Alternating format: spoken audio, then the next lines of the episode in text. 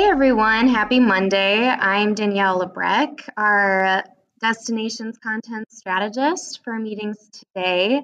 I am here with our Chief Content Officer, Christoph Trepp, to chat about Sunday's update from American Airlines about the 737 MAX jet's grounding and how it might be affecting your travel plans this next month.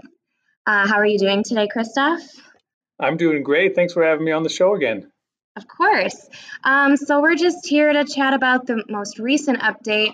Um, American Airlines yesterday released a statement saying that they will be um, canceling flights about a month out um, as they wait for word from the Federal Aviation Administration about the update on the 737 MAX jets. Uh, for those of you who aren't up to speed, these jets have been grounded. Uh, started March 13th after two fatal plane crashes uh, Lion Air in October and Ethiopian Airlines on March 10th. Um, this will affect you in that it will be can- they will be canceling about 90 flights a day through April 24th. Um, and so this could have a significant effect on your travel plans. Uh, Christoph, you said you recently were affected by this grounding on your way to a conference. Um, do you want to talk a little bit about your experience and what advice you have for our traveling planners?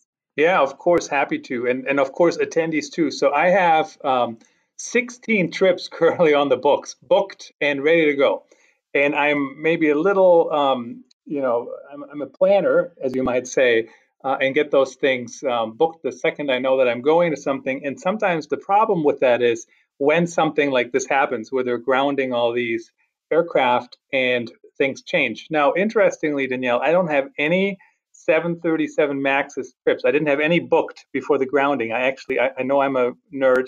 I, I, went in there and I checked, and I didn't have any um, any on that aircraft. But of course, they're moving things around. Schedules are changing. So one day I got three or four emails that flights were changing, and, and two of them were for conferences where I ha- actually they were all for conferences, but two were where I had to change something. So one was the AIA conference where I'm which I'm attending for buildings.com, one of our sister publications, and they moved my flight to way way earlier, which didn't really work. Um, for me. So I just had to call and say, hey, I need to change to a different flight. Of course, I went onto Google dot com forward slash flights and found um, found a different flight that I wanted. So of course they changed it, changed it, no fee, no change charge, nothing like that. Um, the problem, of course, always is, as you know, when you come from the west to the east, right? You have very limited flights later in the day, or you end up with the red eye. Um, so I was available. I was able to avoid the red eye for that trip um, and and back on track the other one was um, is a conference in Minneapolis actually, and it's right on the heels of the BOMA conference. So yes, we all go to a lot of conferences, obviously. But um, so I'm flying to Salt Lake City. Everything was on track, everything worked. But then my flight from Salt Lake City to Minneapolis um, was moved way, way earlier. So that didn't work. So I was able to move that to a later flight that day. Again, you just call, they change it. But then, and here's where the real inconvenience happened I was going to fly back home on Tuesday night, late on Tuesday, and that whole schedule was literally just ripped up. So there was no return flight on Tuesday night. And as you might imagine, that is now costing me an extra night in the hotel, um, even though, you know, I talked with the conference and, and we figured that out. But um, you may have to change to something like that. But certainly what I would recommend is people checking their apps. Um, the America, if you have multiple flights scheduled, take a look at the flights, um, see if anything has changed. So if you go in there and you refresh them, what happens is um, it'll say schedule change, and they change them, no problem. There's a couple other ones that change, but it was from like, you know, 10 p.m. to 10:08 p.m. So I'm getting wherever I'm going a little later, or or I don't even know if the arrival changed or not but I certainly had it happen. And these are in June, uh, Danielle. So I know they're saying April, but um, I'm I'm guessing they're looking further out. Sure, and American Airlines is uh, the world's largest airline, so them booking this far out is the best news you can hear in this situation.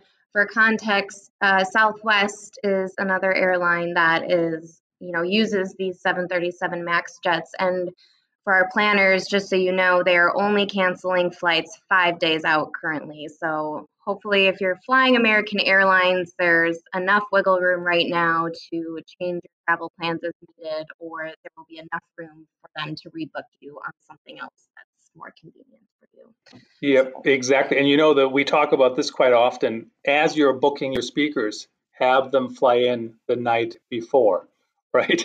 So Absolutely. I mean, I, I do remember some conferences. I, I was at a conference in, I think, where was it? New Orleans. I want to say New Orleans. And I flew the same day and I got there an hour before I was speaking, which, of course, I mean, seriously, right? What kind of gamble is that if you don't make it? You don't make it. Um, so make sure your speakers fly in the, the night before. That's what I'm doing for the, the conference in Minneapolis. And what's interesting, I was speaking later in the afternoon the following day, and then the night flight was, um, it wasn't technically canceled. It was just moved. Well, I guess it was canceled, but then my flight was, uh, I was moved to a different flight. And so I'm just staying the extra day, and I'm going to stop by the, the Minneapolis office, which of course is where you are, Danielle, and, and, and do a couple other things while I'm in town. Mm-hmm. Exactly. So, that's the update. We will certainly keep our listeners updated on this situation as we wait for word from um, the Federal Aviation Administration on the status of these 737 MAX jets. Um, so until then, I think we'll sign off for today. Great. Thanks everyone for listening. Thank you.